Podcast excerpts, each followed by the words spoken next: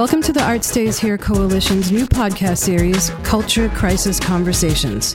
In the series, we'll hear from folks affected by the ongoing arts, music, and cultural displacement that's happening across the country. These include artists, musicians, and other creatives, as well as developers, policymakers, funders, operators, arts and cultural leaders, and more. They will share their stories in their own voices to best communicate the impact that cultural displacement has had on individuals and communities and how we can choose to make it stop.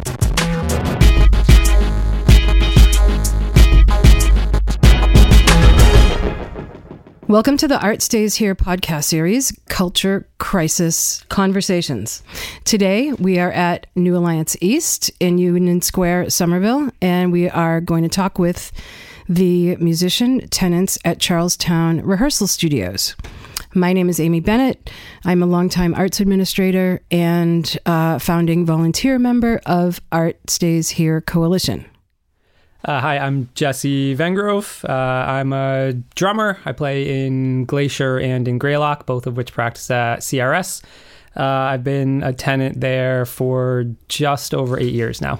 Hi, uh, my name is Daniel Sussman. I'm a guitar player, bass player, um, and sort of, I don't know, I play a bunch of things. Uh, I play in a band called Duck and Cover, and we've been rehearsing at CRS for God, I think 12 years. Uh, we've been in three different rooms there. Um, we're super happy there. We love it.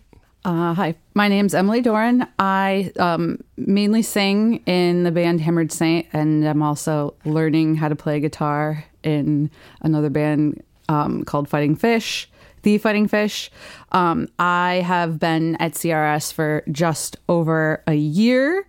Um, my bass player who you know tapped me to sing has been there for i want to say about seven or eight years and um, he i know the the guy that um, got him into the room has been in there for like over a decade um, who he used to play just you know someone who knows someone who knows someone Yeah, sometimes they get handed down. Yes, Handed yeah. over.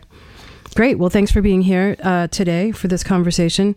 First, let's talk about um, Charlestown Rehearsal Studios as a place. Where is it? What is it? How big is it? How many people are there?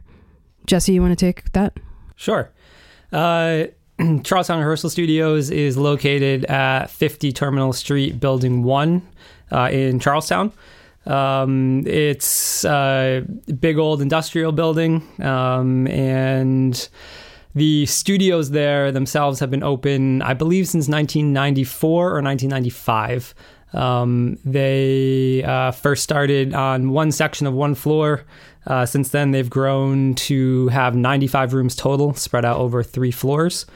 Um, we think there's somewhere in the neighborhood of around 700 musicians that use the studios on a monthly basis. So, quite a few. And what is it like? So, uh, Daniel, you take that. Like, what's you walk in? What happens? You know, do you see other people? Are there common areas, or how does all that work? It's pretty bare bones. I mean, one of the things that I really like about it is the setting. It feels super Boston, right? You're like right on the Mystic. There's sort of, you drive through this sort of like kind of super urban kind of parking lot with like a concrete mixing facility. And, you know, just it looks like a place you're not allowed to be, um, which I like.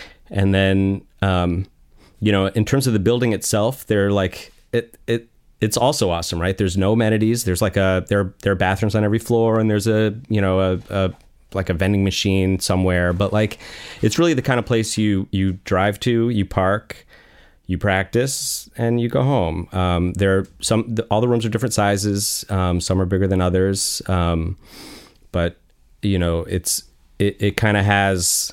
Uh, it's sort of a shitty practice space, right? It's like it, it is exactly what it claims to be. Um, it's not a place where you could really record. Um, it's not a place where you could, um, you know, really do much more than than than work on your songs and and work on your shows and and do your thing. But Does it feel like a clubhouse? Yeah, I mean, I, well, my sense is that it, you know, every every room is different, and every room reflects the people that are in it, right? It's like you know, you have all your gear. Every room has like all their show posters up, and some people have rugs, and some people have shelves that they've put in, and you know, everybody has a mini fridge, and there's you know, it's just it it it, it kind of has it feels very uh, like authentic band to me. Um, But I would say that the facility doesn't feel like a clubhouse. Like there's historically some other practice spaces in the area that have existed that it's been like the Wild West, anything goes. Uh, and Charlestown Rehearsal Studios specifically, uh, you know, people hang out outside, like at the loading dock, um, but it's not it's not like chaos like frat house inside. You know, everyone kind of stays contained to their rooms, and it's like clubhouse inside your own room, but not chaos. No, it's that's that's a great distinction. Like my my room feels like my clubhouse, you know. and and I think one of the things that's been really interesting about this whole process, which we'll talk about, is sort of you know some of the alchemy of like the greater clubhouse, right? You know, th- I think it it wasn't really until we faced crisis there that that you know a lot of folks sort of poked their head up and started looking around. Who else is here? Who do we know? What can we do? And so it's it's really interesting to see a community emerge. And you know I, I, know we'll talk about that but like you know the, the the building and the grounds themselves don't really lend themselves to that in the same way that other buildings do. Well and emily you've been there less time than jesse or daniel so what's your take on the vibe I would say it seems like the um, the tenants there are a little bit older than other places, and like I was saying, you know, like you were saying, it gets the rooms get handed down, and um, you know, um, years ago when I had been in different locations, you know, and thinking about, oh, if we weren't here, where else could we go? And, you know, CRS was like, it seemed like untouchable. Like if you didn't know somebody, if somebody didn't hand this room like down to you, then you weren't going to get in there. So when I first was asked, I'm like, oh, we're, I'm going to CRS. I've never been there before. So, and, um, you know, and I rode my bike there and you know you know going up um I mean I didn't know what I didn't know what like what I thought I was going to expect I feel like um the the people in my room like to haze quote unquote haze new people by not telling them you know oh, it says 50 terminal, but really you actually have to go around to this other side of the building and they're kind of like over there snickering, waiting for you to find your way in. And then, um, but yeah, you know, I thought the elevator was great. Um, and uh, the bathrooms were clean, which was great. But other than that, I'm like, yep, this is this is yeah, like a shitty, cheap like rehearsal space. It's just like ah, I'm home now. so it's it's what you expected. yes, it's what I expected. It's it's it was exactly what I expected. Yeah. the elevator is actually like worth talking about because it's like one it's huge but two it's like one of these like super old school like you know industrial elevators that doesn't always let you out on the floor that you want to go to like a lot of the stuff is just kind of pre-programmed you have to remember to close the door at, when you get off or else it just like sits open and then no one can use it so it's it's got it, like to me the Is it elevator freight? sort Is it freight? Yeah. yeah. Okay. yeah. But so, you know, it's got the big loud door that like slinks. It, it's just, it's got a lot of character, uh, but it also has all this sort of like quirky nuance of like you kind of not have to know how to use it or else you can't go anywhere. Yeah, and there, there are two elevators, which is which is uh, five star practice space amenity. Yeah. Um, And and, usually at least one of them's working, which is good. and for those who don't understand why that's super awesome, can you explain? Um, when you have hundreds of pounds worth of large and awkward shaped equipment, uh, lugging them up and down stairs at four o'clock in the morning is less than ideal. So being able to travel up and down floors in an elevator uh, is fantastic. well, and the and the loading dock, you know, being able to kind of roll right up to it, and Exactly. you know, and the, the, it it's it's really, you know, It makes a huge difference at four in the morning. it does. Yeah. It even makes a huge difference at four in the afternoon. yes, Yeah. yes. Um, tell us who else is in the building. right now uh so at the moment the building is majority self-storage space um which run by a company called store yourself um historically there were uh, the building was a fair amount of self-storage there were some smaller like wholesale businesses on the first floor there was a there was a wholesale tea place and there was like a wholesale carpet place and a few other things. But uh, in I always forget what year it is right now, but in 2022 the building was sold um, from the longtime owners to a company called uh, RJ Kelly, who also operates that uh, store yourself. And so now the building is is majority self storage and with a you know with practice spaces sprinkled in there. And um, so 50 Terminal is two buildings, one and two. What's in the other building? There's a bunch of small other businesses over there. I don't really know. Uh, I know there at least there used to be at least two recording studios over there. I, they may have both closed at this point. I'm not sure. Um, I know what's on the topmost floor of that building because I've uh, snuck in there and recorded vocals up there for two different records uh, illicitly. Um, and I think the Museum of Science has a, a bunch of like random storage space up there. Um, but I don't really know what else is in the building. I think there's a screen printing shop over there, actually. Heads Up Screen Printing, I'm pretty sure, is in that building. Uh, and Charlestown AV, that's the other audio event production thing that's over there.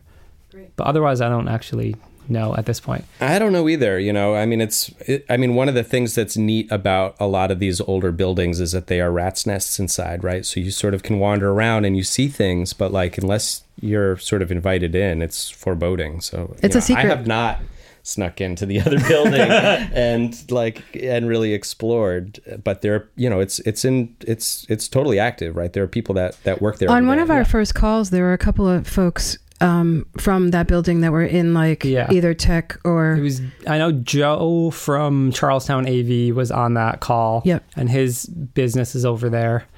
Uh, and there used to be um, there used to be uh, I forget what it was called originally. They changed the name to Revolution Sound. There was a, their studio there for a very long time, but I know that they closed down. I don't know if it was sold to someone else or not. Great. Um, but it's a cool spot.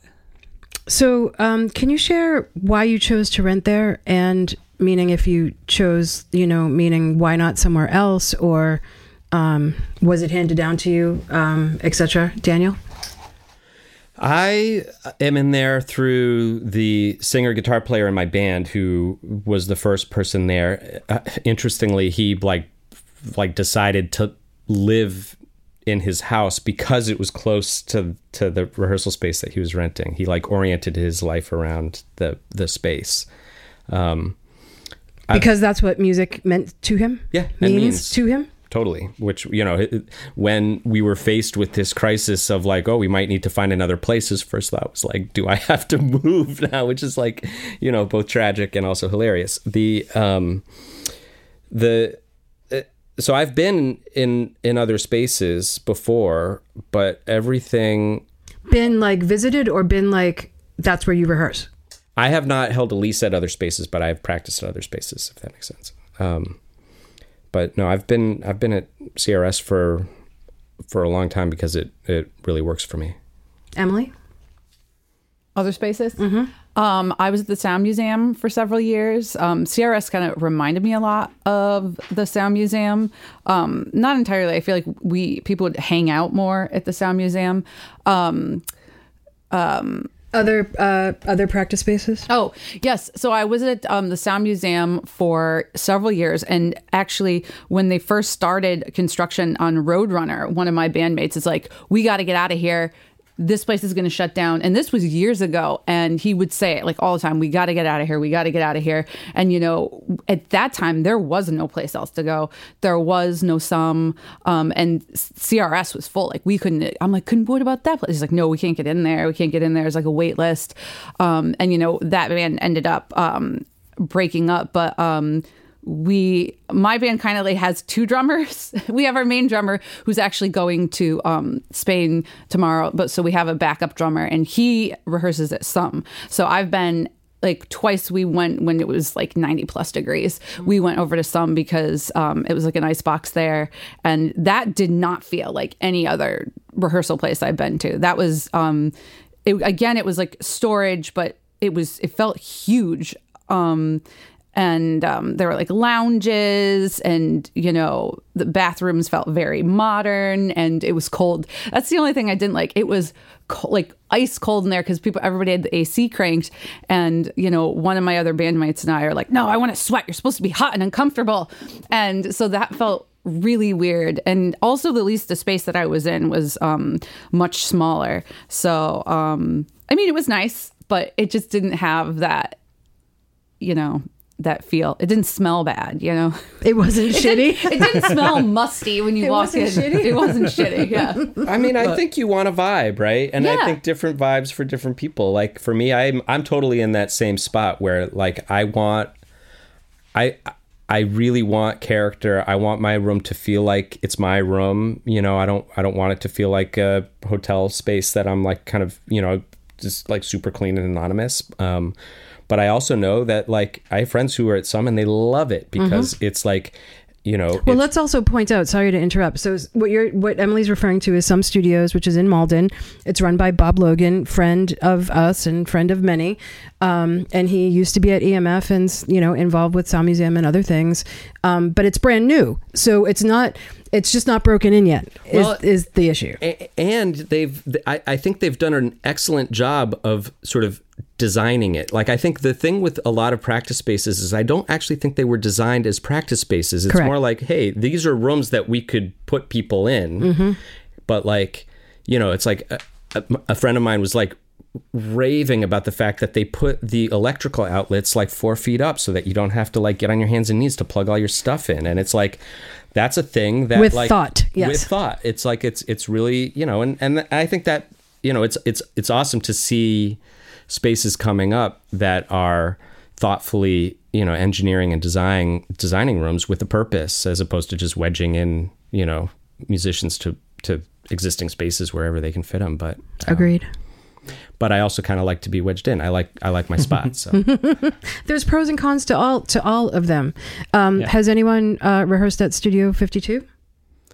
i've only been to the loading dock and it's amazing You're joking. no it's a really Of the nice new one or the old one? no the old one Yeah, I I was inside Studio 52 once, but I was never actually I never rehearsed there. It seemed nice. It and seemed we're kinda- actually like talking Charles- about loading docks. We are, yeah. I mean, like you haven't a- been inside to the actual rehearsal studios, but the loading dock. It gave well. That's the important. The it's the so I don't know. I grew up playing drums in my parents' basement, and then band practice at other houses were in everyone else's basement. And so you either load out the rickety basement stairs or you load out the like bulkhead door. And that's what it is. And that's what I grew up doing. And cool, that's great. But when you when you uh you know are not, you know, 18 years old and when you have, you know, 30 plus year old knees and you, an elevator is nice, you know. well, and and up- up- valuable gear. and yeah, well, yes, and gear that actually is is worth some money. Um, but no, it's super important. It's the like little things that that help. Um, that you know, like at Charlestown, you can you have a loading dock that's right there, and you can park right there. You're not, you know, like other practice spaces where you would have to may- maybe find street parking. Maybe there would be a spot in the lot. Maybe not. Who knows? And then, you know, lug your gear up and down stairs is not fun. Loading docks are important. Well, yeah, and um, Well, it depends. I mean, I think it, again, it really depends on the nature of band. That you know, it's like Yes. there, there's something really cool about living in Allston and being able to sort of walk down to your spot and not having to really worry about parking and worry about all of the like logistics of like For sure. show stuff. And and that you know that's the thing that CRS really doesn't have right? It's not like a neighborhood spot just based on where it is at least not for me you know? Um, and I think that's true for a lot of the folks that that that do rehearse there. Yeah, definitely. um, whereas like Studio 52 and Denby Street and the Sound Museum to some extent, like a And lot of them were like these like total hangout spots for people. uh, You know, after the show, they would. well, and EMF was that. EMF. Yeah, Also, EMF was right. that hundred percent, Yeah. totally. So, um, talk about who uses your space, how many bands, how many people. I don't think um, everyone listening to this knows that bands share spaces and why that happens and why it's good. Jesse, oh, Well, uh, go, ahead. ahead. I don't know. Uh, my current room has uh, two bands. Um, where and there's six of us total. The weird thing about my room is that I'm in both of the bands, which is not as common. And one band is only there's only two of us, so we have a small amount of people in our room, I think, uh, comparatively. But in the past, we've had uh, in previous rooms that we've been in.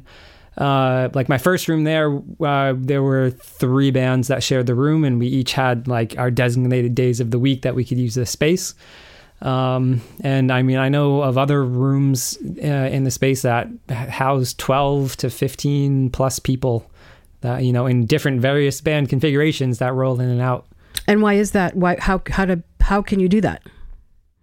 Uh, because they work different days. Well, yeah. I mean, it's a, it's, it's generally, so why it happens is generally because of either uh, money, you know, for sharing rent, uh, and or convenience. So before I was in CRS, I was in two different bands, and both were practicing at different practice spaces, which was just a logistical nightmare for Especially me. for a drummer. Yeah, for a drummer, it was awful. Uh, a drummer who also bikes everywhere. it's like a disaster. Um, and uh, so I was paying rent in two different spaces, and I had my stuff in two different spaces, and it just sucked. Uh, so then consolidating all of that into one space uh, made it cheaper for me, a little bit more expensive for the rest of my bandmates, but uh, having everything in one consolidated space was very convenient for everybody. Um, and uh, it also meant that for our room in particular, we kind of have ownership over the seven days a week because you know it's it's just the two of our bands and we have intermingling members which makes it easy. But in other spaces it tends to be a convenience thing and also uh, a monetary thing you know i think. That's how it, i mean that that was that that's my story as well. And i think that that's super common. I mean it's funny there's this you know basically you want as many people as you can get in the room before you start to lose your ability to actually move around because you're boxed in with like uh, you know 10 bands of gear.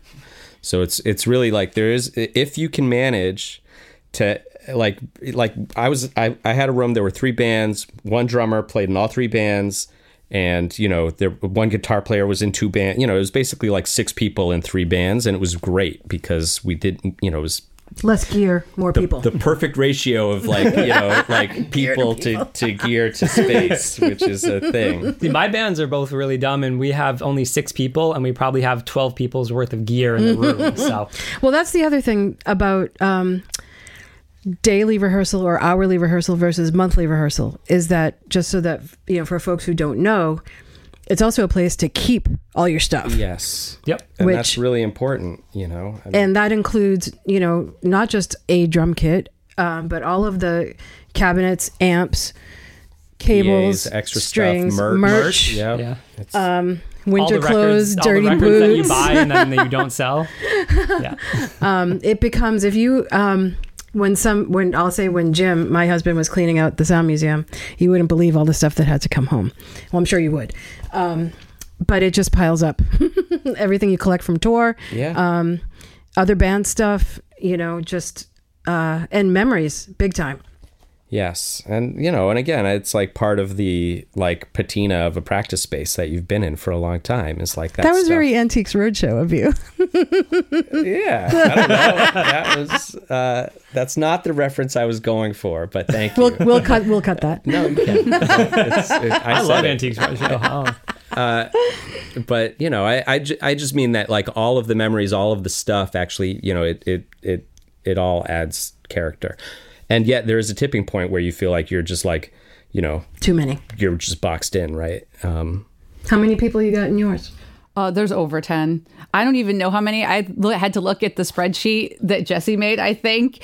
Um, and it said, I think it said 13. But right after Sound Museum closed, there were m- even more people in there because there were people who were desperate. And I don't know how they got. Bob is the guy who the is, um, you know, the le- well, we don't have leases, but Bob's the guy.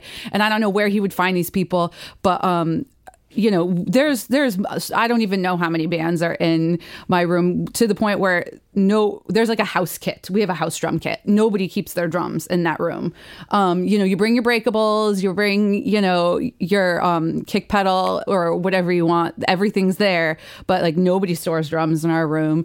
And um, you know even some of like the amps and stuff like our guitar player he doesn't keep his stuff there.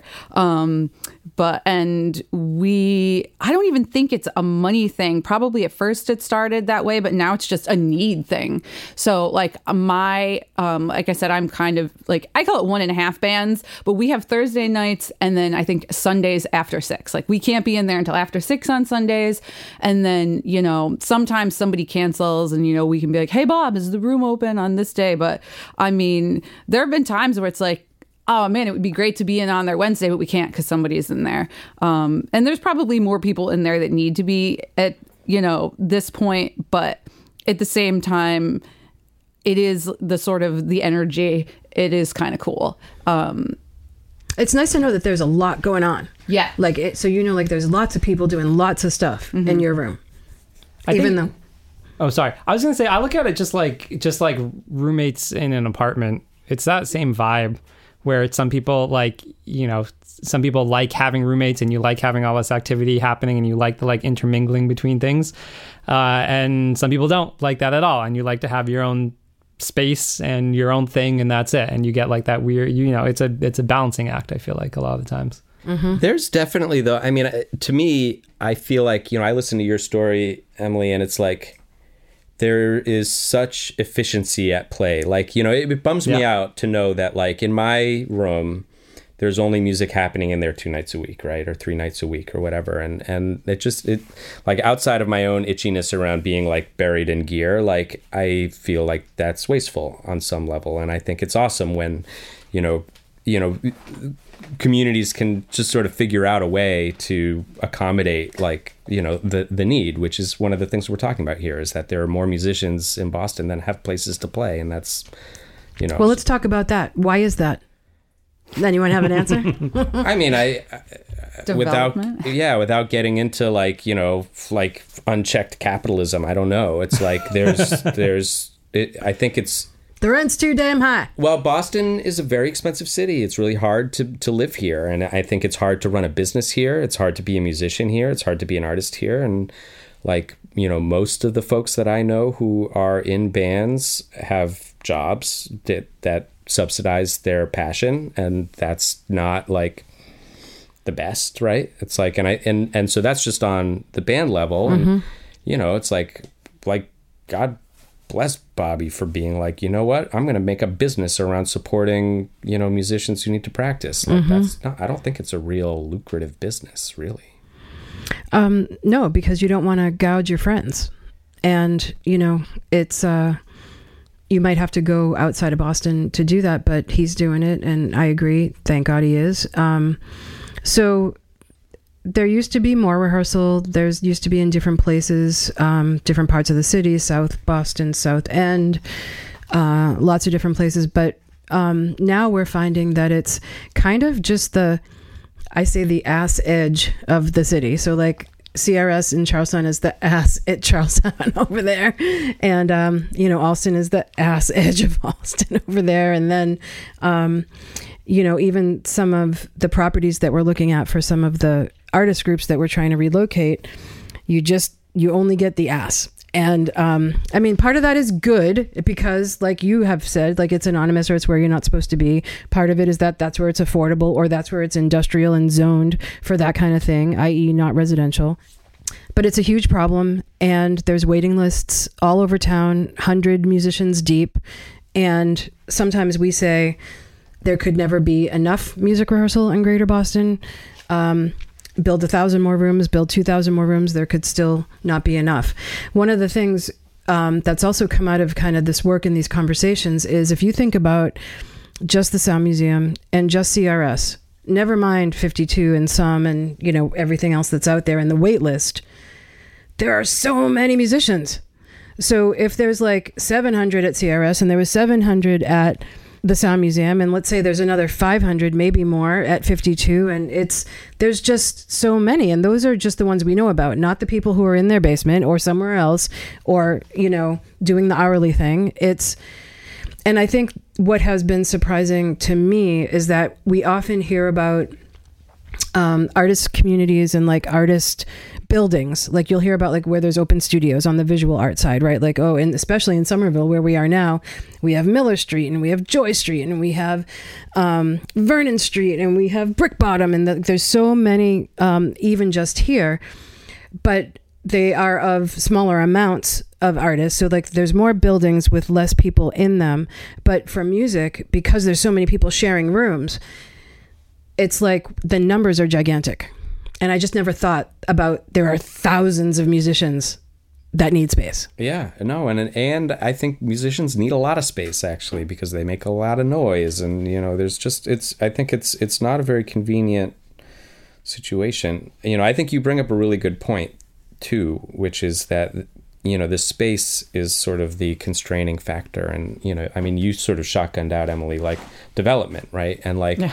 you know, there's not a lot of like vacant industrial space you know Here. here no there's uh, you know it's a it's a small city with a small footprint relatively and so like you know And everything's taken up and we've been here for hundreds and hundreds of years and you know, property values go up and biotech and other things come in and like we made our bed basically.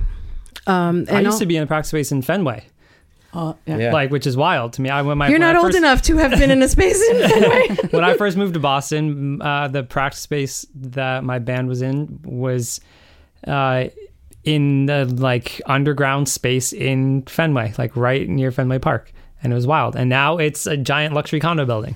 You know, there was also a practice space on Boylston Street. There was a block right near Berkeley where there, I think there's a Boloco now and something else. Uh, and there used to be Pad Thai restaurant, which was the best Thai food in Boston. Uh, but there was a practice space underneath there, uh, which is wild. Who would have thought that there was a practice space on Boylston Street now? You know, it's, it's crazy. It's all well, gone. what we and maybe before that time is where New Alliance and a whole bunch of other people um, were at thirteen twelve Boylston, the tire building, and um, that's a whole other story. But um, yeah no i was that woolly mammoth used to be in there. yes, oh, so you know, oh, so you know the tire building. We're we're more of a certain age, ish. Sorry. um, let's talk about the notion of the. Uh, some people call it the third space. So if your first space is your house, like where you live, and your second space is where you work, sometimes people refer to a third place, which is like where you socialize, where you have fun, where you, I don't know, hang out. And um, some of these places are third spaces for artists and musicians. Do you feel that way about your space? Oh, 100%. I mean, it, it's it, like it I I mean I mean for me personally, like I've sort of come to grips with the fact that I'm not on a path to being a professional, successful, like famous guitar player. Um, so why do I do it? I do it because it's really satisfying. You know, I, I love the dudes in my band. I love playing shows. I love practicing. I like writing. I like all the things. You are a it musician. and and so when I practice, it's really about sort of you know a change of pace from my regular day job, which I also love, but is very different, and you know, in my home life, which I love, but is very different. Um, so you know, uh, like it th- that social dynamic the idea that i have a you know a hobby which is not a word i love but you know it's like it, that i that i can really kind of throw myself at is it, it's personally really valuable I wouldn't call it a hobby. I'd say because you are a musician, right? Like, I mean, that's who you are. And it might not be the way you earn a living, but it's definitely more than a hobby. Eh, sure i mean guess it's I'm- all i mean it's i mean semantics on some level but you know my the point stands right it means a ton to me and like when i am you know i i i put a huge premium on kind of holding time and holding space in my life where i can go do my thing Emily? Um, I would say it's almost like a second space. Um, it's that important. Um, you know, I, I mentioned um, like a previous band that that ended in 2020. You know, as many things did, um, and it wasn't until last year where I started um, singing again. And it, I'm like, even just the first time I walked into the building, it's like, okay, here now I'm home.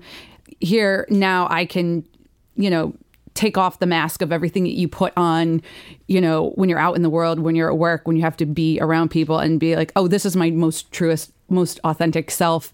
And I don't have to be self conscious. Um, I think also when it comes to like songwriting and performing with people or like even just practicing with people and then performing in front of people, for me, it feels like it's the place where the time and place where I am the most vulnerable, but also feel like have the most strength and the most power all at the same time. And um, so that's, you know, and that starts like coming together with other musicians and you know vibing off of each other and like writing songs together and then like performing them together and that's i mean i feel like pretty almost everything is secondary to that for me except for my dog but other no, but that- it, yeah. it's a really interesting point, right? It's like, you know, a lot of the rhetoric around a third space is around kind of social chill out dynamic and and practice spaces are more than that. They are actually working spaces for people. And when when you know, for me, regardless of like my situation and my like dreams of grandeur and whatever, like, you know, when I show up to practice, I'm there to work, you know, and and I'm there to work with my band on whatever it is we're doing, whether it's writing or or getting ready for a show or whatever. And there's a there's a real practical function to the space and to the time that we spend there, which I think sets it apart from a lot of other Third spaces. kind of third space type experiences. I agree. And also, it's kind of intense too. It's not just a working space, um, but I mean, we do it for fun. We do it because we love it. But I also feel like at least the people that I'm with now are we're all very intense, and you know we're And you take it very seriously. very very seriously. And um, so yeah, I mean, you know, rehearsals are fun, but they're also yeah, they're super intense. They're a lot of work. They're very exhausting. I um recently a couple weeks ago had my first uh, um like back to back rehearsal. I was tired for like 3 days after that. But it was I mean it was great, but I mean they're real it takes a lot out of you. Well, if you put yourself into it, it Yeah. takes a lot out. Yeah. Is it your third space? Uh, I I guess we shouldn't It's- rank. I We shouldn't rank them. They're just yeah, I don't know. Spaces, it's for yeah. it's a necessity for me. So I don't know. I don't. Um, I'm a, so as a drummer. There's as a drummer who lives in Charlestown with houses attached to me on either side. Uh, I basically can't play my instrument unless I am at my practice space. So growing up, uh, I grew up out in Western Mass in the middle of the woods. Uh, my dad was a drummer, uh, so my poor mom had to had got unfortunately got stuck with two drummers in the house. But we had I had a drum set in the basement, so I could go downstairs every single day. Uh, you know, before anyone was going to sleep, and I could play the drums whenever I felt like it. Um, and so for me, it's it's uh, it's just a necessity. I don't. I there would be no, there's no other option really. Um, and so it is for for you know it's it's a it's the place where I go to practice for myself. Um, and it's the place where I go to socialize with my bandmates because we don't really get together unless we're practicing or at a show because everyone, you know, not everyone lives in the city. Um, and then it's also the place where we go to work. So like glacier band practice is generally the first 90 minutes or everyone just talking a bunch of bullshit. Uh, and then we get down to work, you know, but our practices last for four hours, you know, um, out of necessity. Um, so it's kind of a combination of all things. But for me personally, it's, it's a, it's like a baseline necessity. Otherwise I wouldn't be able to play my instrument at all. I, I I mean I so I think the the dialogue around third spaces is really interesting, right? Because like on a certain level, it's an it's it's an acknowledgement that like there's more to life than just working and sleeping and eating, and and so when you think about a city and like what makes a city like an awesome place, it's that there are all of these outlets for a super diverse community of people to do the things that they need to do to not just be like depressed people, right? And so like you know, I think that you know the arts community and the music scene is a huge part of that, not as an entertainment outlet, but as a like outlet for the people that are a part of it, you know. And so like, you know, a for humanity. it- it- totally, totally, and and so it's not, you know, I don't. I mean, I I think that there are tons of days where I'm like, you know, I do not want to go to practice because I've been on a Zoom all day and I just need to do something else and you know and i have a variety of something else that i can do and that's great but like also i have a practice space that i can go to when i you know crave that and I, I think for me that's really important and i think for a city it's really critical that those options exist you know for for people Have you um, ever given thought, or what do you think about our cities? Are they aware? Do they know? Are they invested? I think there's a lot of well-intentioned people, and I my experience, which is very threadbare and surface level, is that like holy shit, there's just a lot of like effort that goes into like existing, let alone thinking strategically about how to be better, you know, and you know, I, I, I my sense of like the Boston apparatus is that it's just like barely keeping up.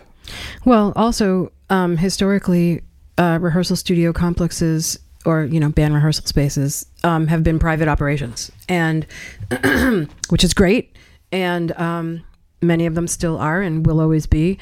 Um, but as things continually uh, get more and more and more expensive, and space becomes more and more and more scarce, um, in this situation, you know, we're somewhat relying on government to come in and kind of help. I don't want to use the word regulate, but I guess maybe preserve, help preserve the critical and very small amounts of cultural workspace that we actually have. So it's like a it's a helper and a tool. Yeah, and you would like to think that the city is capable of sort of peeking around the corner to see a crisis coming as opposed to being on the back foot and just responding to a bunch of people who are getting evicted or displaced or whatever. And depressed and despaired and Yeah. palms in hands and and, then uh, you know, and then or, or you know, pushing people out, right? I mean, people are literally moving away. Well, and part of the conversation, and I guess I always feel like I have to, I don't know, justify or put it into context, is that yes, housing is the number one crisis in our area, and not just in our area, but across the country. Um, and climate is a problem, and gun control is a problem, and education. There's lots and lots and lots of things that are, I mean, fossil fuels. But, um, and we're not asking of anyone to care more about arts, music, and cultural space. We just haven't stood up for ourselves before, and we're standing up for ourselves now. Because if we don't, we know what happens. They go away. Like, they just keep. We can look at the entirety of Fort Point, which used to be 30 artist buildings and is now three. Um, so if we don't, if we don't, you know, intervene, and it is an intervention in some ways, um, we know what will happen. This is, I mean, I mean, so this is totally my first experience with any kind of like advocacy, and you know, I I don't know. Mine too. I mean, so so it's been super fascinating to me, eh, you know, just to you know, it's like the whole experience of kind of you know attending and kind of speaking at a city hall meeting that was a first you know there's there there have been lots of like little moments where it's you know you get this sort of glimpse into the system you know and and i'm That there is a system that you could intervene. Well and and every day there are people that show up to intervene on some random cause right and to your point there are lots of really important causes of which we are one but like you know the the idea that like oh if if we hadn't gotten involved if we had not spoken up we we would have been evicted i mean i feel that is true like a hundred percent So let's talk about that. What happened?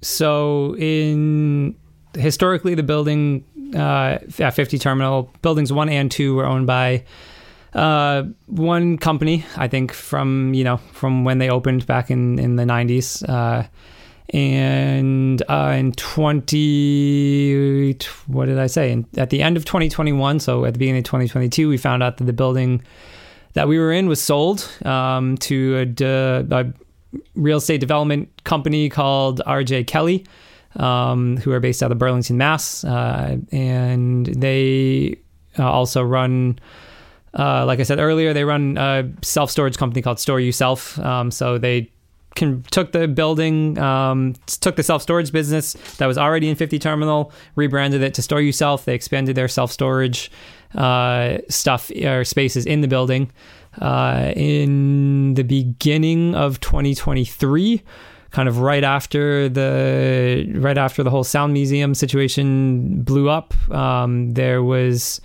Facebook posts that started going around saying that uh, CRS was gonna everyone at CRS was gonna be evicted, um, and uh, so you know, was, What was your first thought?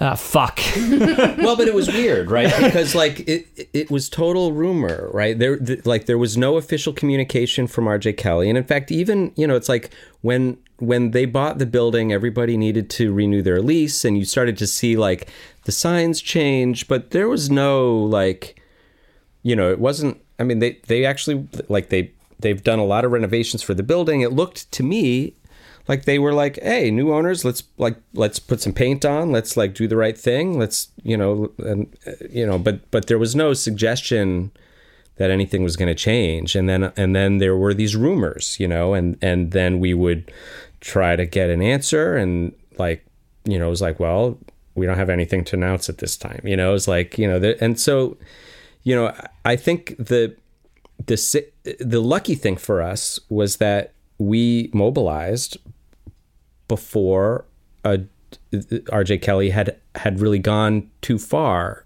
and um, you know I don't want to spoil the story, right? Like No, we're know, telling so, the- so, tell the story. So so actually, like you know, if I recall, there you know there was all this hearsay. Nobody really knew what was going on, and uh, I believe you reached out.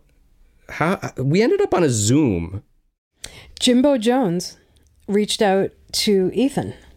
Okay. I believe is how it happened. Is that your understanding? I know Jimbo. I thought he reached out to art states he- here in yeah, he- general. yeah. I don't know. I don't know who he reached out to. Okay. but it was definitely Jimbo. Jimbo was the Facebook post that was circulating for Okay. sure. And Jimbo is in Kiev Caustic and is a musician tenant at CRS. What's up, Jimbo?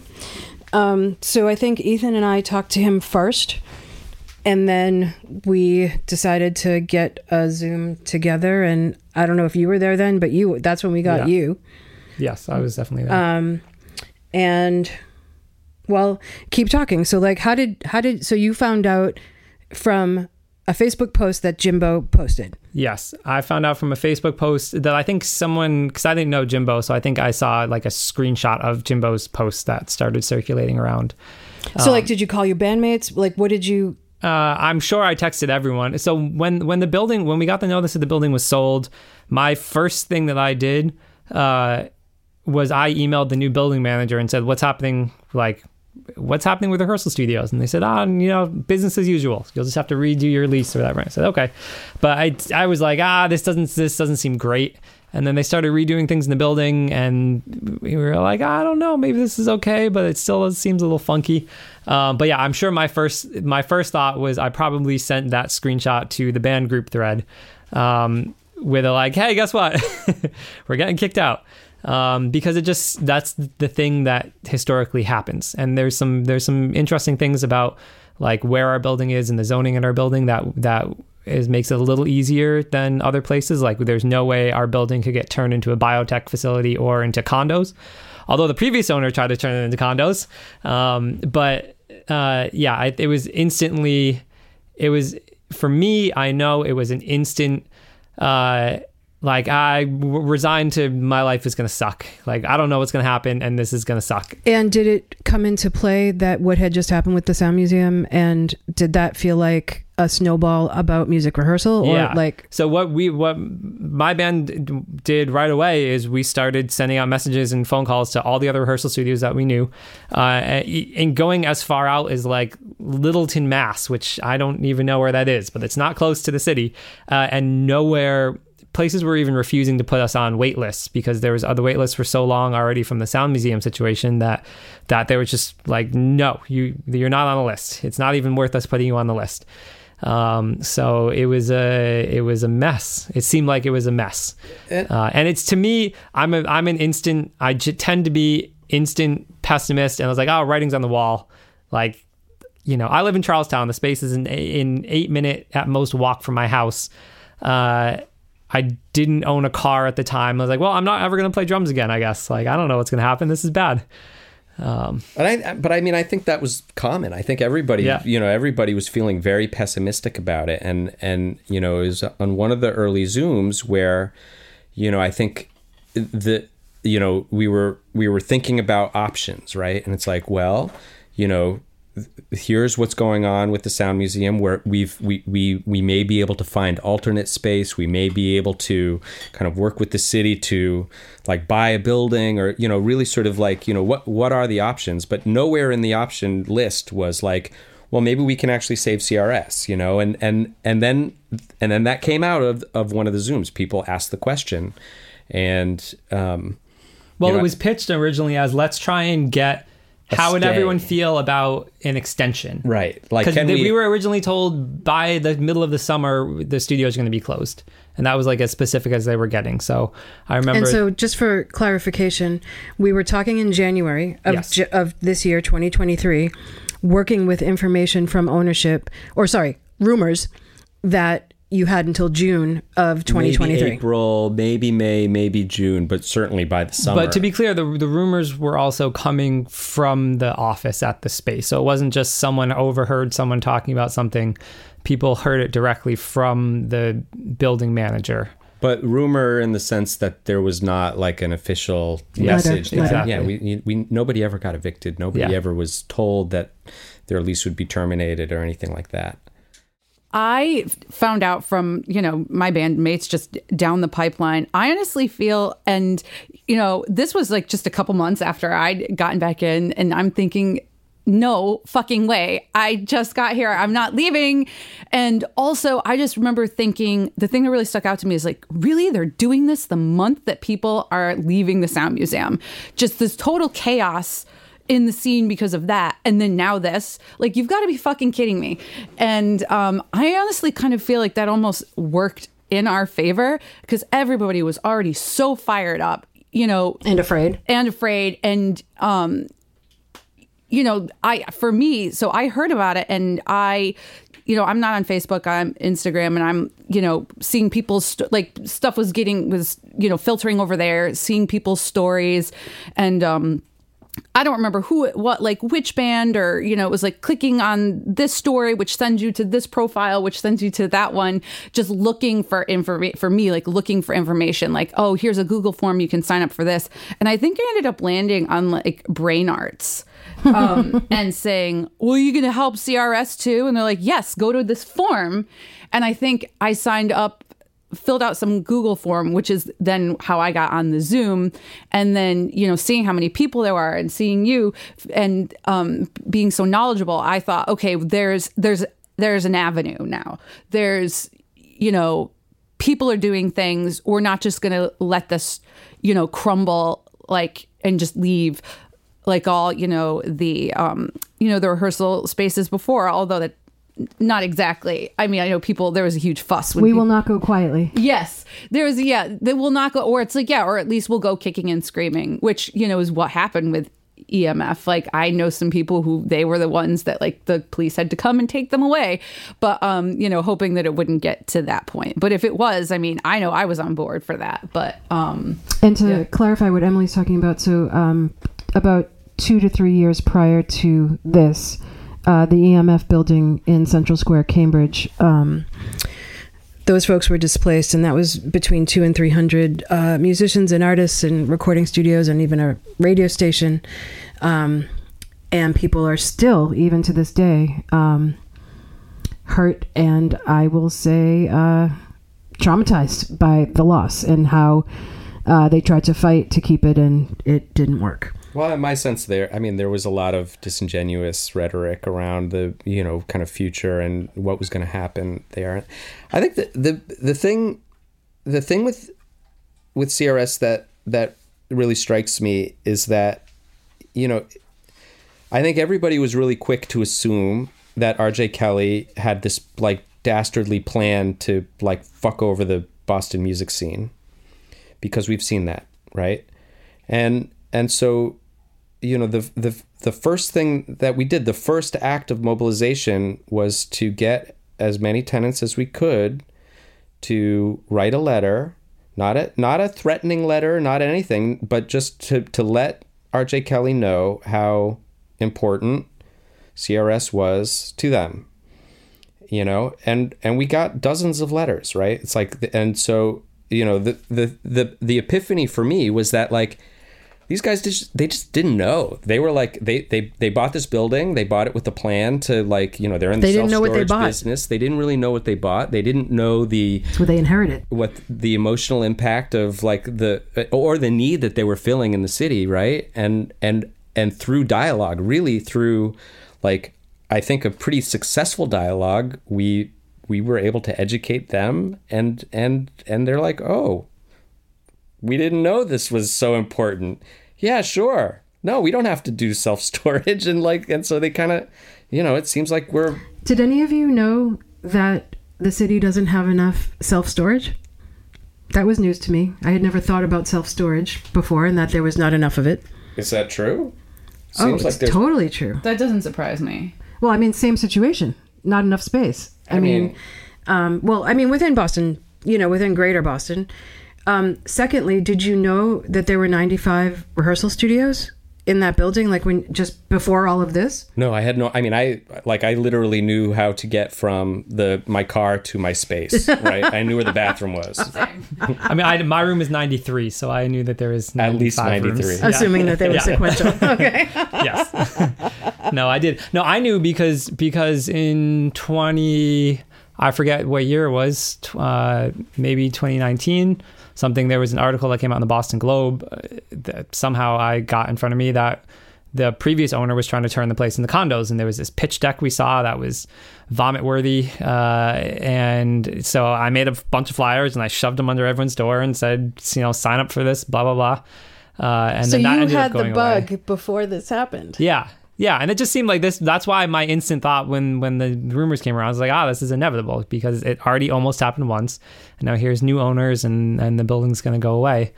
Um, but I think, I think the the biggest thing for us is that uh, from those first couple Zoom meetings, we got a small group of people that that were pretty uh, organized and and like not not all over the place, not like not fueled by like anger, um, but more fueled by like we want to find a solution to this, and we want to approach this in a way that is not uh, just walking up to the problem and poking it in the eye a million times, um, but instead, you know, approach it in a way where where we have like legs to stand on and we have integrity to stand on and we are like approaching it as like reasonable adults. Um, and i think that's like that's the one thing um, from in my mind at least that's like why we've been successful up until this point is because we did start like daniel said we started with a letter writing campaign and we started we got the mayor's office of arts and culture involved and we got Councilor Coletta, who's Charlestown City Councilor, involved right off the bat.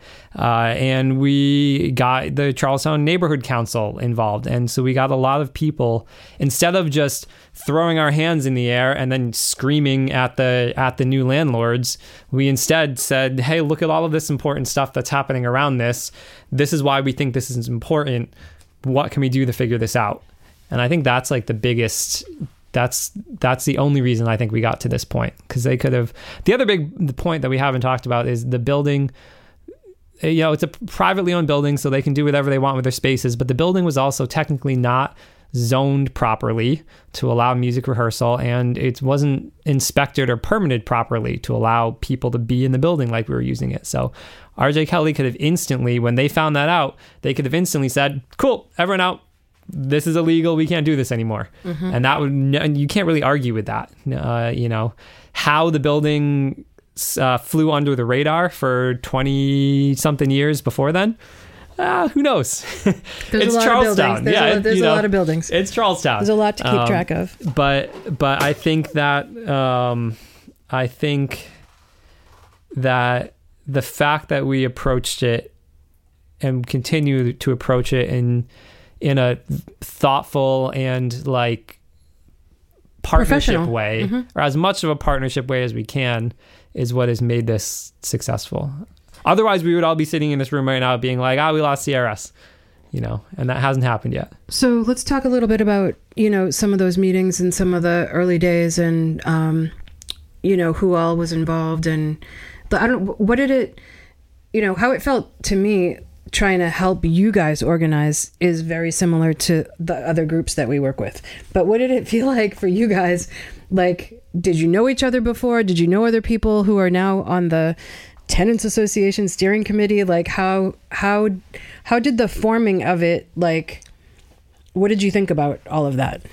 It's almost like the opposite of being in a band, right? Which is like organic and visceral and emotional and all these things. And then we have like, get on the Zoom call and let's take minutes and let's get emails and here's the plan. And it all feels so arbitrary too right? i mean my my my read was that like you you hosted the zoom Ami right and and and you invited the people that spoke to basically you know be involved in a smaller group that you were looking for the folks that were you know willing to engage and and and and th- that was effectively the group that that evolved into the steering committee which is you know we meet weekly and we strategize and we sort of you know talk about how to do our thing but like let's talk about some of the people who just aren't here tonight. So we have Max. Do we know what band he's in? Uh, he plays in the band called Malleus. Uh, Max and I actually used to share a practice space at CRS. And then he has another project. I think it's called The Watcher, but I I could be wrong. Okay. At the beginning, uh, Jimbo was with us, and he's in Kiev Caustic, like we talked about. Um, we had Adam Balsam for a while. I don't know what band he's in. I don't remember that. Okay. I know we have Charlie, Oh yeah. uh, who's in North Star the Wanderer. Um, and that might be it for the Daniel, regulars. Yeah. Right. But it's still it's this like It's a good really group. It's a good eclectic group. group, Yeah. of folks. Mm-hmm. Everybody's awesome, and also like, I mean, I don't know. It's like uh, I'm I'm I don't have a lot of experience working with like volunteers, right? And there's this really like funny dynamic where it's kind of like in this context we can't really tell anybody what to do right? Because people will just walk away. And so like you know i think we had on our side a real crisis that mm-hmm, people mm-hmm. were emotionally invested in solving. And and that was like a, a huge catalyst to get people to to the zoom and people people really cared. And that's awesome. And and you know it's funny one of the things that we're talking about now is like okay I mean, we're not like totally out of the woods, but we feel like we're in pretty good shape. Like without the crisis there, like how do we continue to sort of keep people engaged, you know, even at the steering committee level? And, you know, it's so I- like my, I, it's been really wild for me just to, to be a part of this process that feels so, so opt in and so, um, kind of, it's like, oh wait you mean i can just show up to city hall and and and read my letter and that's how this works Let's talk about the hearing. okay. Give a, give us a uh, synopsis about the hearing. the hearing okay so the hearing Okay, so Councillor Coletta from Charlestown got together with Councillor Breadon from Allston Brighton, and um, they put together a hearing at City Hall to talk about the loss of music rehearsal. right it was like up on the seventh floor which is like a floor i didn't even know existed in in the thing it's this like amphitheater f- room It's for hearings. It- it's for It's for city council you know? hearings. Felt like a courtroom. and it was formal and um, we got people to write letters we got people to testify in person and online there was a panel there was a panel um, and there was mayor's a office presentation yeah right? mayor's office of arts and culture put together a presentation about square footage and what's been lost and what we need and what the problem is. Um, and what i so i'd never done anything like that before either. And what i was told afterwards is that that was the biggest turnout both in person and online for a city council hearing except for um, rent control Yeah, I mean it was Yeah. awesome. Like CRS showed up for it. Like we, you know, so it's this room. I don't know how many seats there were. Probably like three hundred, something like that. And and we basically filled one of the like the groups of seats, which was you know we probably had 40, 50 people there, which you know mm-hmm. um, That'd be a great O'Brien show. it would be a great O'Brien show. And and a lot of people spoke, and a lot of people spoke very eloquently. You know about again, really sort of. I you know the thing that I liked about the tone, it was not aggressive. We were not there to like talk shit about RJ Kelly or to like slam the building ownership or management. We were Or the there city. to talk about how important this was to us, and mm-hmm. and I think that message, you know, it, it resonates because it's really honest and sincere and mm-hmm. and and relatable. Well, and I think we, um, some people showed up to testify that, I mean, I had never known. I remember there was one guy who was like a teacher, a music Yeah. teacher. I don't remember that guy's name. Um, and uh, Kevin, and, you know, just lots of other people that have wanted to be involved with this. I also want to acknowledge Paul, Raj Paul, um, who, you know, has lent his voice but has not been able to make some of the meetings. And um, it was pretty energizing i thought coming like being at city hall and like all rock people and um kind of what came out of that. And um and a WBU art- article came out of it and it really opened the conversation on a government level in terms of like addressing it and trying to figure out what can be done about it. Um we still have to follow up with that working group Yeah, we do. The, the, teacher was Rajan, who also he was actually the first person that I shared a practice space with at uh, CRS, and then he was there because he was in the Berwick building, and then the Berwick building got shut down. Uh, so so there weren't only people from CRS there. There were people from there were people from the Sound Museum there. There were there was uh, at least Rajan from the Berwick, if not a couple other people. Uh, so it was a it was a definitely a For those who don't know, thing. the Berwick Building was a um, music and arts uh, practice and workspace in Roxbury that um, was kind of, uh, I want to say, condemned. Um, it was also flying under the radar for a long time, and um, those folks got displaced as well. We have a problem. It's I don't know if we go as far as just called it an epidemic, um, but it's But I mean, here's the. It- it's like uh, I I appreciate that the building that RJ Kelly is taking the time to bring the building up to code, right? Because I mean, the issue with I I think, you know, when you're talking about buildings that are on the ass of humanity or culture or whatever, like you're two clicks away from something that's like actually tragic, right? If there was a Oh, yeah. fire, like if there was something serious, and so like you know, I I- think it's really important that like I don't know. I, I I'm just I'm I think I think it's I I have a lot of respect for the RJ Kelly folks for stepping up and taking. so let's talk about that so basically what happened is um, they heard they heard the wail they heard the cry um, to keep music rehearsal they agreed they therefore had to um, get the proper um, occupancy permits and change the code um, which is working with ISD, which is the Inspectional Services Department. And then that leads to um, working with the fire department and uh, getting everything up to code for life safety. And um, then we had to ask all of the tenants to get ready for inspections.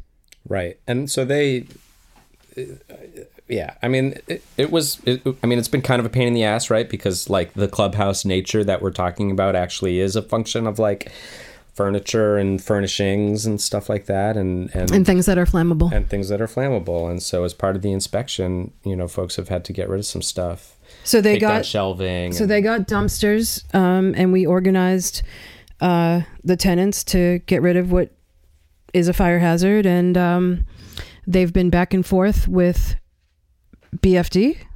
Yep. Yeah. So basically, basically over this, I probably early summer. Uh, I think at this point it was when the talk of inspections kind of first started really happening. Um, and they did, you know, they put out a notice saying, you know, everyone has to get rid of these types of items in the room because of, uh, you know, life safety issues and and fire issues. Um, and then since then, uh, so there was this initial big push about inspections, and we all kind of thought, "Oh, the ball's rolling. This is going to be resolved really soon." And it's it's that ball is still rolling, um, and there's not been concrete updates, um, but we do know that RJ Kelly is still working hand in hand with inspectional services, uh, services and with um, with Boston Fire to um, check a million items off the list in order for BFD and ISD to check their box and, and let the building be permitted properly. So we're still the zoning was changed to allow music rehearsal, which was a first big hurdle that seemed to actually go pretty smooth. But the inspection part of it um, has been a lot of a lot of the landlords having to jump through hoops basically mm-hmm. and find out normally what happens is you build a building, you get it inspected, and then you occupy the building. And in our case, the building was built, it was occupied, and now they're having to kind of roll back and figure out the inspection part, which makes things a lot more complicated. And there's a lot of people involved. There's a lot of people in the building. There's a lot of people on the city side, you know, on the inspectional services side. So it's it's a complicated process, and it's more complicated because of the backward nature of how this is all going. Mm. Um, it would be much easier if, you know, the electricians finished their work and the fire alarm company finished their work and the drywall people and the construction people finished their work and then inspectional services came in and said yeah this all looks good but instead uh, it's the landlords having to go back and talk to contractors who did work who who knows how many years ago and say, hey, what when you did this thing, can you send us these records about these things that you did? And then they have to double check everything. So basically, they are the landlords are trying to gather all of the information about what was done in the building previously uh, instead of tearing everything out and having to redo it which would be a nightmare. worse. yeah. It's in it, it, it's in all of this i think you know i think we've all sort of been searching for a bad guy. Like who you know where's the villain in the story? And and and actually like you know, we haven't found it. You know, I, I've I've I've felt very supported by the city, by the arts, by the arts council. My sense is that like even in this like crazy process of inspections and whatever else, like BFD just wants to make sure nobody dies in a fire, right? Mm-hmm. Like inspectional services want to make sure that like everything is cool. Mm-hmm. Everybody wants this to happen. It's mm-hmm. just you know it's it's complicated, mm-hmm. you know? and it's complicated for what you just said because it's already occupied and so on and so forth, and, and we have to backtrack. And there's 95 rooms. You know, if yeah. there was two rooms, the list would be much shorter to try to get through inspections. Right. Yeah. So let's talk about the Tenants Association and the steering committee and organizing and that whole thing and you know what have you thought about it? Um, what's been good about it? What's been challenging? It is new to me. It's hard to work in groups. It's hard to work with volunteers. It's hard to work with volunteer groups. Um, everybody's got jobs. Everybody's got their first space their second space their third space. And some people are in more than one band. You're in more than one band. You're in more than one band. Um you know, people have some people have kids, some people have pets, some people take care of their parents. Like, how do we find the time to do this? How do we get on the same page to do it together? How do we find consensus? What what have what have your thoughts been about all that? I don't know. When you say all that like that, it, it's kind of incredible that like we're all here and that, like everybody's all here. But also, it, it, I feel like that just goes to show you how important this is um, how valuable like art and music is to not just the community, but just what it means to be human. I think it's what it means to be human, and um, or at least the you know expression of the human condition, and um, yeah. Well, Christina, um, who's on um, the coalition with us, um, she always talks about I guess, you know, the why for her, like why she's involved, is to try to communicate and lift up the value of artists in communities, not not like in communities, like out in the community, like to people's lives, um, and that art or music or you know art music is art etc like that some forms of art are in like every single thing in this room has been designed whether it's that box of granola bars or the t-shirt you're wearing or this amplifier that there's creativity i mean sometimes combined with technology but um there is artistry in every single thing in our lives, and most of us don't think about it. Or, you know, how was it made? And was there a space where people figured it out? And, you know, sometimes we talk about, well, I mean, like, talk about making records, right? Like, it doesn't just happen. You come up with ideas, you riff on it, it changes, it evolves. Someone else brings their ideas to it. Maybe it gets combined.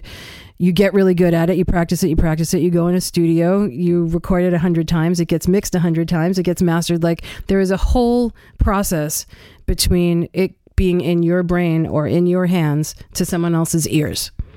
And a lot of people don't know about that, and it's okay. They don't need to know about it, but we need places to do it. And um, if you live in the city or city ish, like you're saying, you know, you might not be big enough to have your stuff. You might not be able to play loud music. You might not be able to um, have enough space for your gear. Like it's, we need these spaces so that um, artists can do their craft and so that people can come together and work collaboratively. Um, this problem isn't just like we're we're focusing on individual artist studios and musician um, rehearsal studios, but this is true also of performing arts as a whole, as a sector. Um, we have close to 20 original theater companies in the greater Boston area. Most of them don't have their own rehearsal spaces. They share, they rent, just like other places. And it's space and not having enough of it and it not being affordable is kind of what we're here to solve. So we'll talk more about how to get people involved and what have some of the challenges been, or or when have you been um, surprised about people's involvement? I mean, I think uh, so. On a, for me personally, it was easy for me to get involved in the beginning. It just happened to be at a slowish time for work, uh, and it's something that for me personally was very important. And then there was also the fact that there was a group of people that started getting together um, that was easier to to propel things forward. You know, it's it's it's sometimes hard just to kind of go out there as a single person and be like, I have no idea what I'm doing right now. But if you have a group of people that say, Hey, we all don't know what we're doing right now, you know, we can kind of figure something out together. And that for me was super helpful. Um, I said this from the get go a number of times, but but being super involved just allowed me to channel all my anxiety into doing something about it as opposed to just sitting home and being like well this is fucked up i guess um, we're never gonna make yeah. it so so that's that's what i think it was was really instrumental in in getting kind of the whole process moving and being able to like bounce ideas off of each other and being able to to balance the like the thoughtfulness versus the like me wanting to poke you know the landlords in the eye um, and and kind of channel that. So i think that the the group work aspect of it for me was super critical. Um, and i also can get very fixated on something and and this was something that i felt very strongly about. Um, so it was it's still continues to be an easy thing for me to to think about and deal with, you know, weekly, daily. You know, I, I think any, about it daily for sure. did any of you think that we would be here doing a podcast talking about it? I never did. No, I. Although I mean, I don't know. I mean, it's it's like, I think the sort of the really neat thing for me was that you know you came in, Ami, with a sort of a, a, a message that like if we if we mobilize, we can affect change. And and I think that f- for me personally, that was like exactly what I needed to hear in that time, you know, and and uh, you know, and and so I totally agree, Jesse. Like you know, kind of setting up recurring meetings where we could process all the stuff that was going on and think thoughtfully about how to channel a lot of the emotion into constructive activity was like it was a really satisfying experience. Um, you know, I just I liked doing it, and um, you know, I think the the folks that came out of the woodwork, we actually have this like really neat group that is like, you know, we we're all very different people with very different kinds of personalities and talents and and you know music and the whole thing. But i feel like through the luck of the draw we ended up with i think a pretty like compatible group. You know i think we're and solid. we work pretty well together. Um, and and it's been so i don't know how much of that is like normal.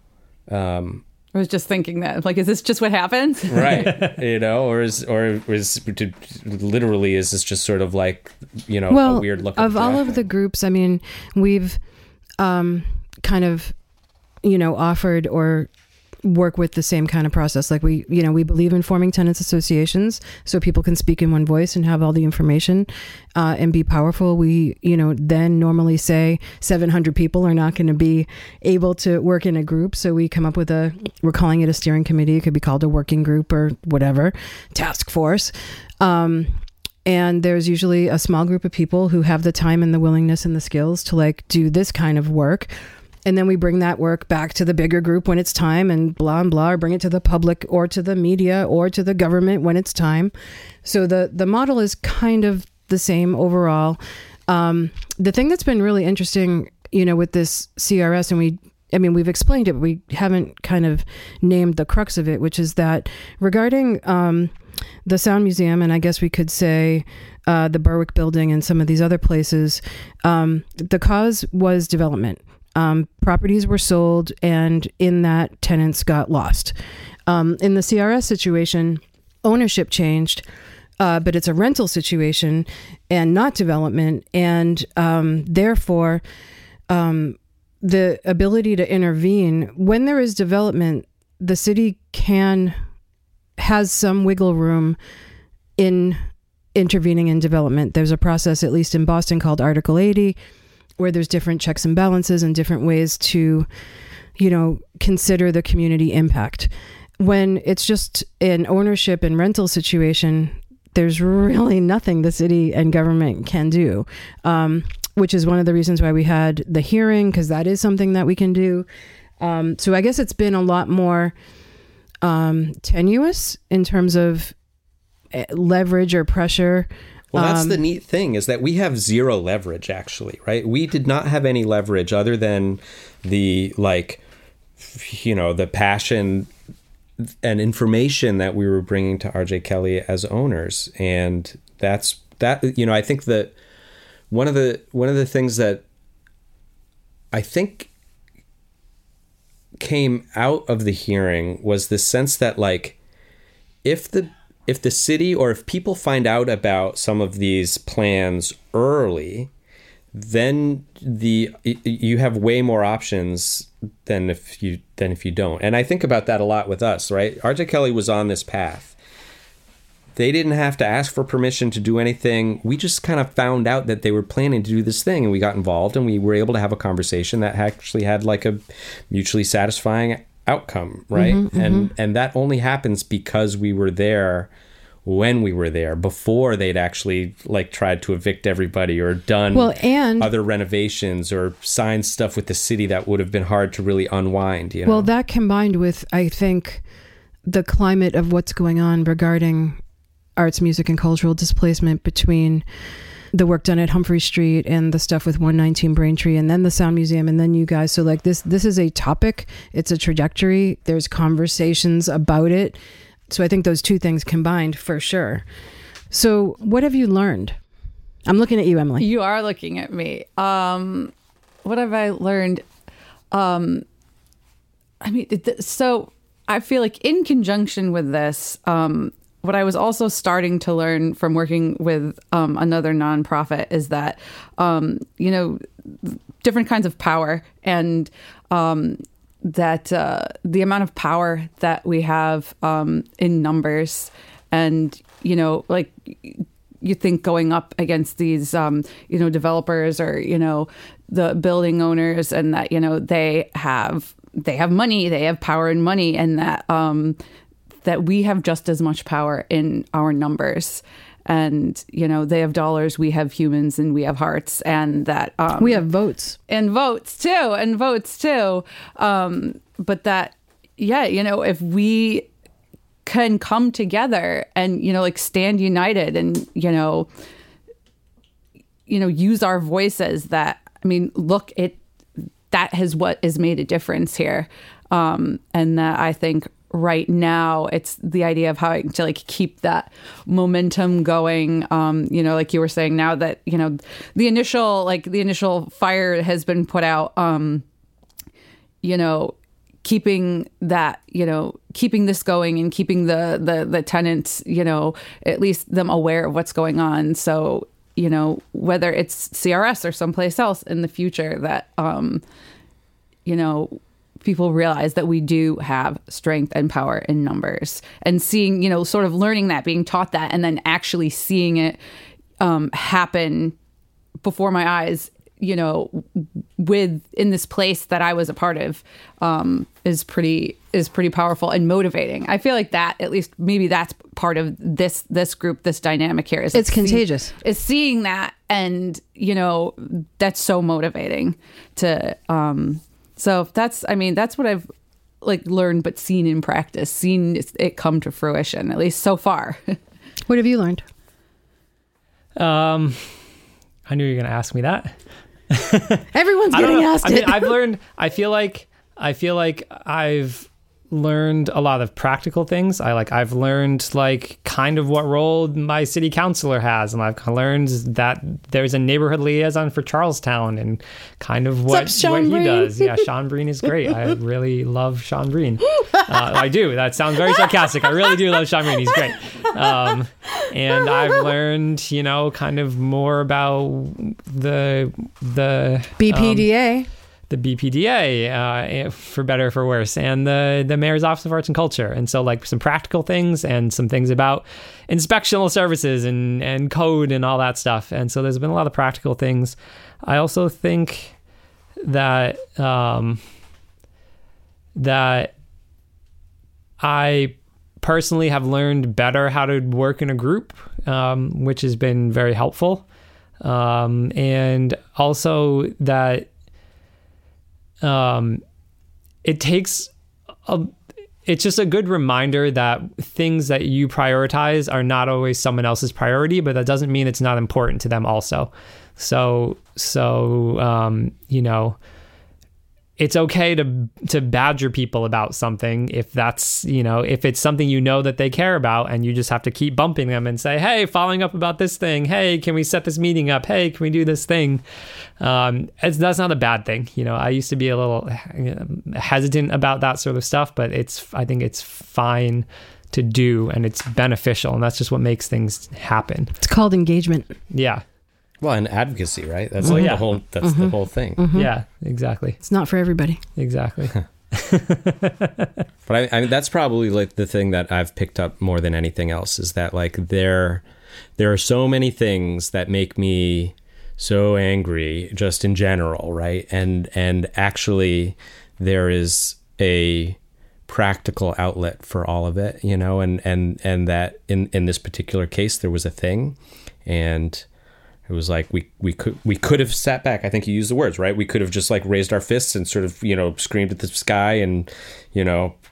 The We know is some we, we know some thing. people that do that too, right? Well, and and I do that, but like you know, in this particular case, it was like, wait a minute, like we don't have to sit idly by, and and so we got involved, and um, you know, in a world where people talk about like kind of small government and the idea that like you know. I I don't know. It's like this has been, in a lot of ways, a distinctly American experience for me. it's like, wait a minute. It's like we showed up and we changed the course of action based on like our own like rhetoric. And We need our own schoolhouse rock song. right? I no, I agree with that. I think that this is this is the first time this is the first time that I've ever really it's not even being involved in local politics, but this is as involved in local politics as I've ever been in my life before. Uh, and it's interesting it's interesting. I've learned a lot about that and that I mean you you we still haven't fully accomplished what we've set out to accomplish, but we are much further along than I think anybody in that would have imagined. Um, certainly, I, than I would have imagined. Um, and it's really interesting to know that you can you. It sounds so cheesy, but you can do you can do things like you can try and do something and go to the people who have the the ability to do that and be like, oh, they care about this. We can do something. Um, and you know, I, are there a lot of factors into how that has played out in our scenario? Sure, but it's possible to do things. no, and and I, you know, and we had help, right? It's like, Yeah. you know, I I I think it's really important to acknowledge the like the support that I've felt as part of the CRS community from Art Stays Here and and and the sort of introduction to kind of the bigger kind of city systems that I feel like were kind of put in place and kind of laid out for us by by you all. So it's been super neat just to to kind of to be a part of it.